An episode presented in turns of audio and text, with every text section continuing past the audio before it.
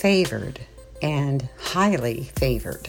God's favor toward Esther compelled everyone in the king's palace to show her favor.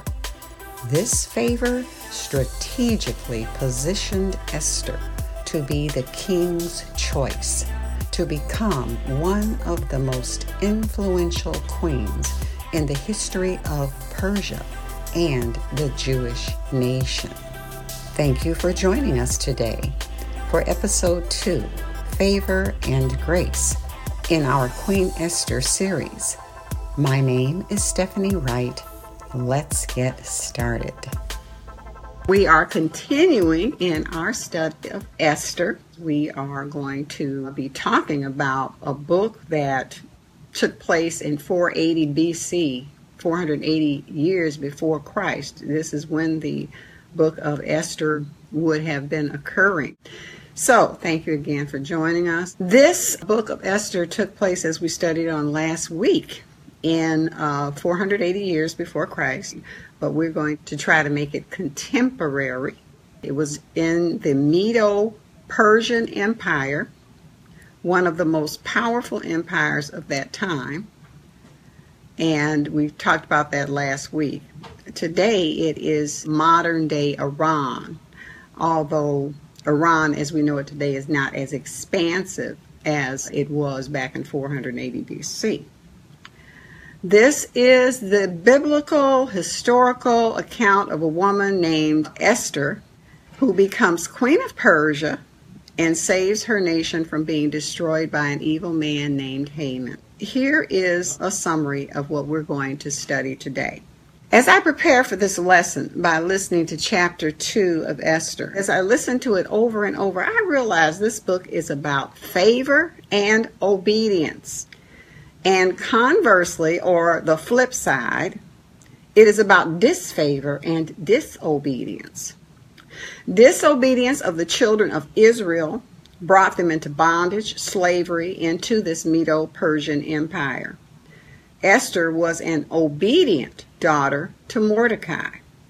Esther was favored by the king's servant before she became queen. Esther was shown favor from all that looked upon her. Mordecai sat in the king's gate and was in the palace at the right time. He heard about the conspiracy to kill King Ahasuerus, who was the reigning king at that time, and we also learned that his name was Xerxes. And eventually, as we will discuss later, Mordecai was shown favor. Esther was favored with the authority to certify or confirm this conspiracy that had happened to the king, to tell the king what Mordecai had done. So this book is about favor and it is about disfavor and it is about obedience and disobedience. Starting at chapter 2 and verse 1. After these things, when the wrath of King Ahasuerus was appeased, he remembered Vashti and what she had done and what was decreed against her. Now, Vashti had displeased the king, as we learned in chapter 1. And because of the displeasure that the king had in her for not coming to his banquet as he had requested, she was to never be seen by the king again. Her crown was taken away to be given to another. Verse 2 Then said the king's servants that ministered unto him, Let there be fair young virgins sought for the king. So after four years, and we know it was four years because if we read down in verse 16, it says that this was the seventh year of Xerxes, or King Ahasuerus' reign, and Vashti was dethroned in his third year. So it was three years before they even started the process to look for a queen to replace Vashti. So virgins were to be brought to the king. One of those virgins was Hadassah or Esther. Esther was also known as Hadassah. Verse 3 And let the king appoint officers in all the provinces of his kingdom, that they may gather together all the fair young virgins unto Shushan the palace, to the house of the women, unto the custody of Hegai, the king's chamberlain, keeper of the women. There were different chamberlains. This chamberlain was the keeper of the women. And let their things for purification be given to them. So here we have again the word virgin is mentioned. If Esther had not been a virgin, she would not have become queen. This speaks to young men and women today. Let's keep it real. This speaks to young men and women today to keep themselves pure before the Lord. This society's morals have been lowered to where it is acceptable to engage in premarital sex, thinking that there are no consequences. There are always consequences for choosing to disobey God's command to lead a life that is clean before Him. Now, let me say this this is not intended for those young women or young men, for that matter, whose virginity was stolen from them through sexual assault. Know that when you give your life to Jesus, whether your virginity was stolen from you or you relinquished it by your own choice, that Jesus washes you clean, and what he makes clean is clean, and no one can make it unclean. We are washed in the blood, and we are washed whiter than snow when we give our life to the Lord. Verse 4 And let the maiden which pleaseth the king be queen instead of Vashti, and the king and the thing that they were saying pleased the king, and he did so.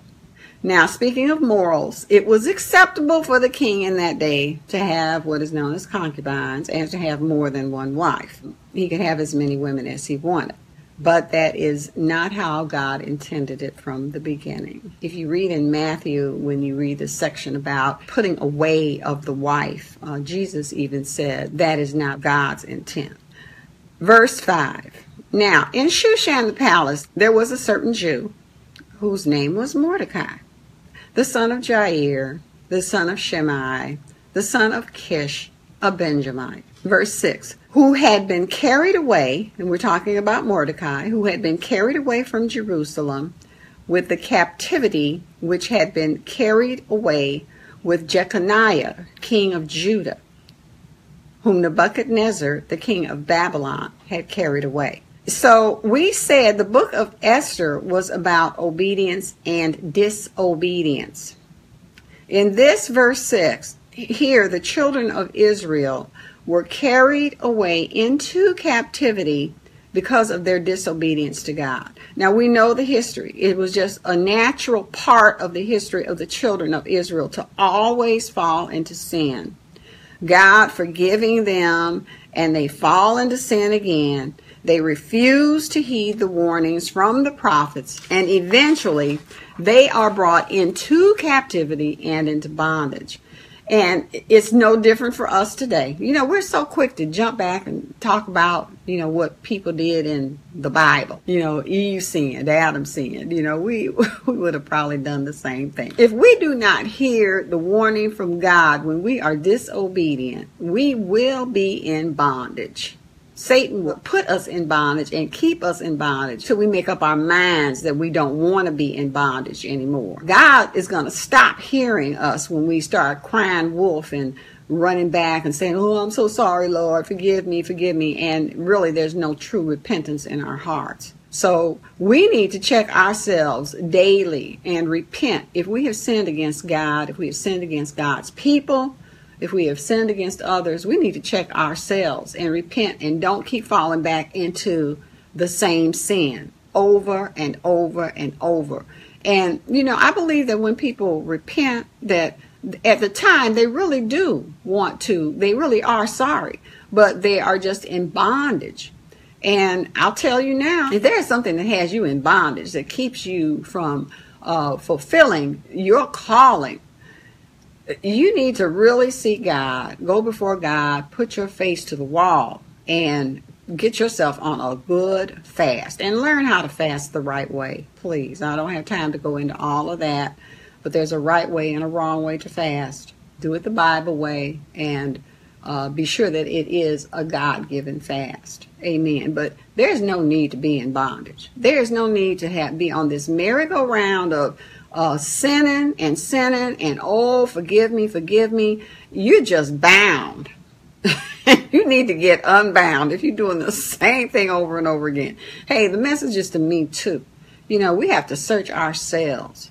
If there's something that's keeping us from moving forward in Christ, we need to search ourselves and ask God to help us out. Amen. Verse 7, we're talking about Mordecai still, this wonderful God man. Mordecai brought up Hadassah, we're in verse 7, that is Esther, his uncle's daughter, for she had neither father nor mother, and the maid was fair and beautiful, whom Mordecai, when her father and mother were dead, took for his own daughter. So Esther was Mordecai's cousin, but he raised her as his own daughter. So Mordecai was a surrogate father to her. So I will refer to him as her father. Verse 8 So it came to pass when the king's commandment and his decree was heard, and when many maidens were gathered together unto Shushan the palace, to the custody of Hegai, that Esther was brought also unto the king's house, to the custody of Hegai, keeper of the women. Verse 9 And the maiden pleased him, and she obtained kindness of him, and he speedily gave her her things for purification, with such things as belonged to her, and seven maidens, which were meet to be given her out of the king's house. And he preferred her and her maids unto the best place of the house of the women. Again, favor. Esther was shown favor by Hegai, the keeper of the women. He speedily gave her her things for this process called purification, which the maidens had to go through before they would be presented to the king. So, why did he speedily give her her things? I believe it is because God had a work to do. He had a work that needed to be done for his people. Everything with God is about time. He is a right on time God. Things had to move speedily because his people were going to be in trouble. God controls time, not the devil. God is always ahead of Satan. God controls time in your life and in my life. And we need to be patient and wait on Him, not jump the gun. We have to trust Him and wait on Him and be obedient, and He will show us favor and grace. Verse 10 Esther had not shown her people nor her kindred she had not shown who she was, for Mordecai had charged her that she should not show it. So we discussed Esther's obedience to her father, Mordecai. She kept herself clean and she was obedient to her surrogate father, even when she was about to become a queen. Unlike some children today, she remained respectful and she listened. Even when she became queen, she was still obedient. And I'm going to skip down to verse 17 to emphasize what I'm saying here about her being obedient even when she became queen. Verse 17 says, Esther still had not shown to her people, as Mordecai had charged her, who she was. For Esther did the commandment of Mordecai like as when she was brought up with him. So as she was a child, she still respected him as her father. All that power and wealth, and she still respected Mordecai, her surrogate father. The Word of God says to honor your father and mother that your days may be long. Exodus 20 and 12. So, as an aside here, I believe that when people do not honor their father and mother, they shorten their years.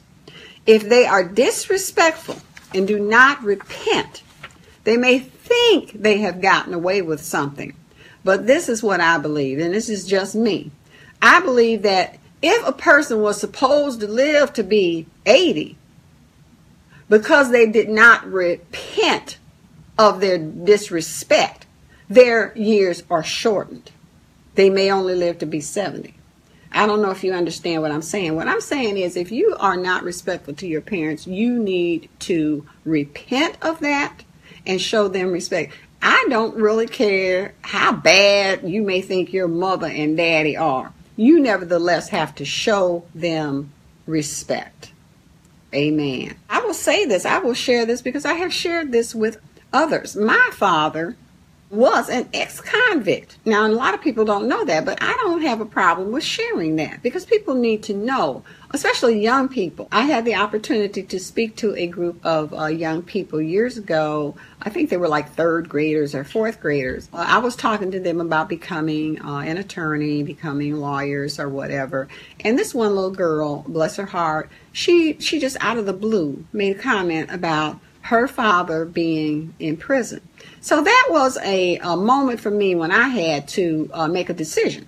Do I just let this little girl think that I'm all that, you know, I'm an attorney and I'm this, that? Or do I tell her, yeah, my daddy was an ex convict. My daddy was in prison too. So I made that decision right then and there. Yes, I'm going to tell this young lady that. And I spoke to those young people and I told them, what your father and mother were doesn't mean that that's going to be you.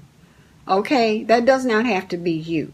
But nevertheless, you respect your parents. And I respected my father, despite the things that he had experienced and gone through. So respect your parents and don't judge your parents. you know, uh, eventually one day, especially you young people, you will grow up and you will be a parent and you find out that you're going to make mistakes too. You're just not going to be perfect. So, amen. Respect your parents. Esther respected Mordecai even when she became queen. Verse 11 And Mordecai walked every day before the court of the women's house to know how Esther did and what should become of her. Verse 12 Now, when every maid's turn was come to go in to King Ahasuerus, after that she had been twelve months according to the manner of the women, for so were the days of their purifications accomplished. In other words, they had six months that they had this oil of myrrh, and six months with sweet odors and with other things for the purifying of the women. Verse 13 Then thus came every maiden unto the king. Whatsoever she desired was given her to go with her out of the house of the women unto the king's house. Verse 14 In the evening she went, and on the morrow she returned into the second house of the women in the custody of Shaashgaz, the king's chamberlain, which kept the concubines. She came in unto the king no more, except the king delighted in her, and that she were called by name. So in verse 11, we see Mordecai is checking up on Esther.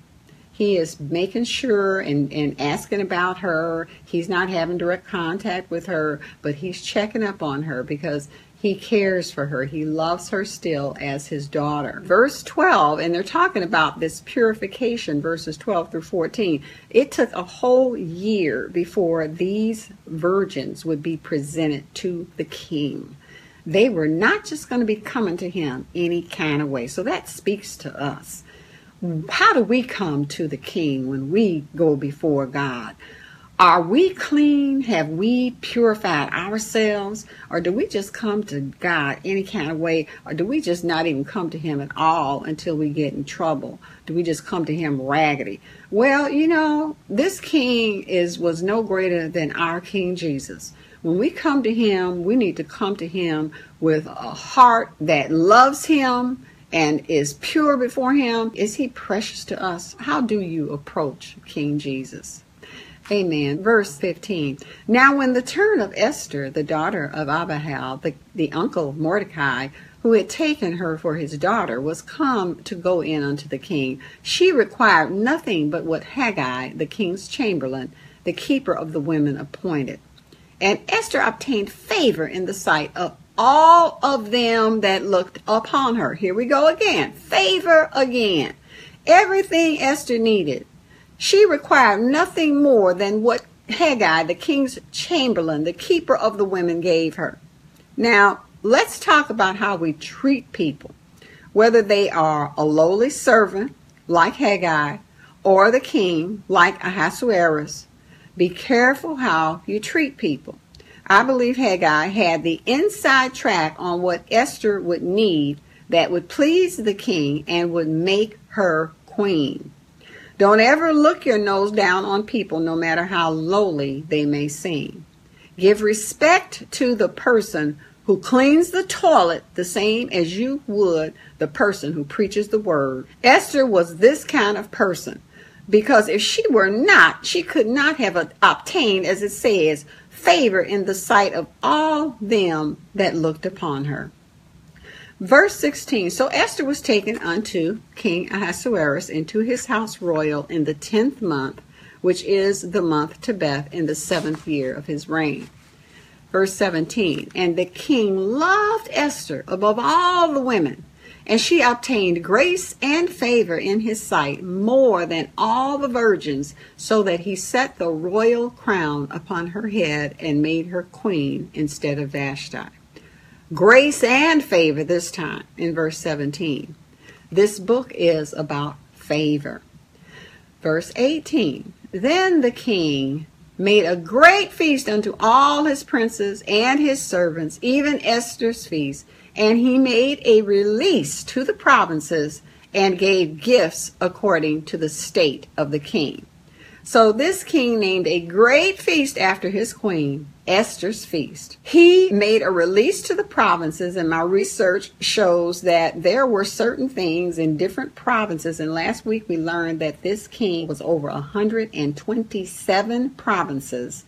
It was a lot of territory. This was the most powerful kingdom in the earth at that time, the known world. 44% of the population of the world was under the Medo Persian Empire. So, what he did for this feast was he gave certain releases to the people, and they were not required to do certain things. In other words, I guess he gave them like a holiday from what they normally do. Verse 19 And when the virgins were gathered together the second time, then Mordecai sat in the king's gate. Verse 20 and then we talked about this how Esther did not show or tell the people who she was because Mordecai had commanded her not to do so. And she was obedient to him. Verse 21 In those days, while Mordecai sat in the king's gate, two of the king's chamberlains, Bigthan and Teresh, of those which kept the door, were wroth. They were angry. They were upset. They were mad about something. And they sought to lay hands on the king. In other words, they wanted to kill him. Verse 22 And the thing was known to Mordecai. Mordecai found out that these two chamberlains were going to kill the king. And Mordecai got word to Esther, the queen. And Esther certified the king thereof in Mordecai's name. So basically, what this is saying is Esther vouched for what Mordecai had learned about this conspiracy by these two chamberlains that kept the door. So these two chamberlains, they had access to, to the king. So they could have probably killed the king if they wanted to. Nevertheless, Esther was the one who revealed to the king this conspiracy and she said that this man named Mordecai, she still didn't reveal to the king that it was her surrogate father who found this out. In verse 23, it says, And when inquisition was made of the matter, it was found out. Therefore they were both hanged on a tree, and it was written in the book of the Chronicles before the king. Mordecai was not rewarded right then and there, and we'll learn later that he was, of course, rewarded in a very magnificent way and yet a very humiliating way for his uh, enemy, Haman. Rewards are not always immediate, sometimes they are late, sometimes you never get rewarded, you never get appreciated, you're never shown appreciation uh, for the work that you do.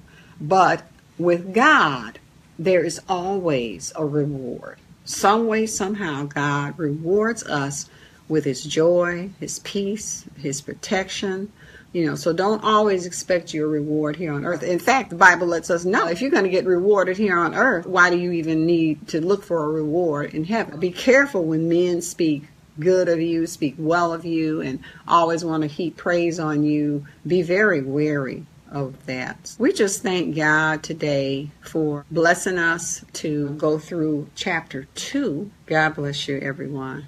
Join us next time for episode 3 Obedience or obeisance in our Queen Esther series. We will be introduced to one of the most evil men in Bible history, and we will learn how Mordecai's refusal to bow down to this man led to a proclamation to annihilate the Jews in Medo Persia. My name is Stephanie Wright. Thank you, and we'll see you next time.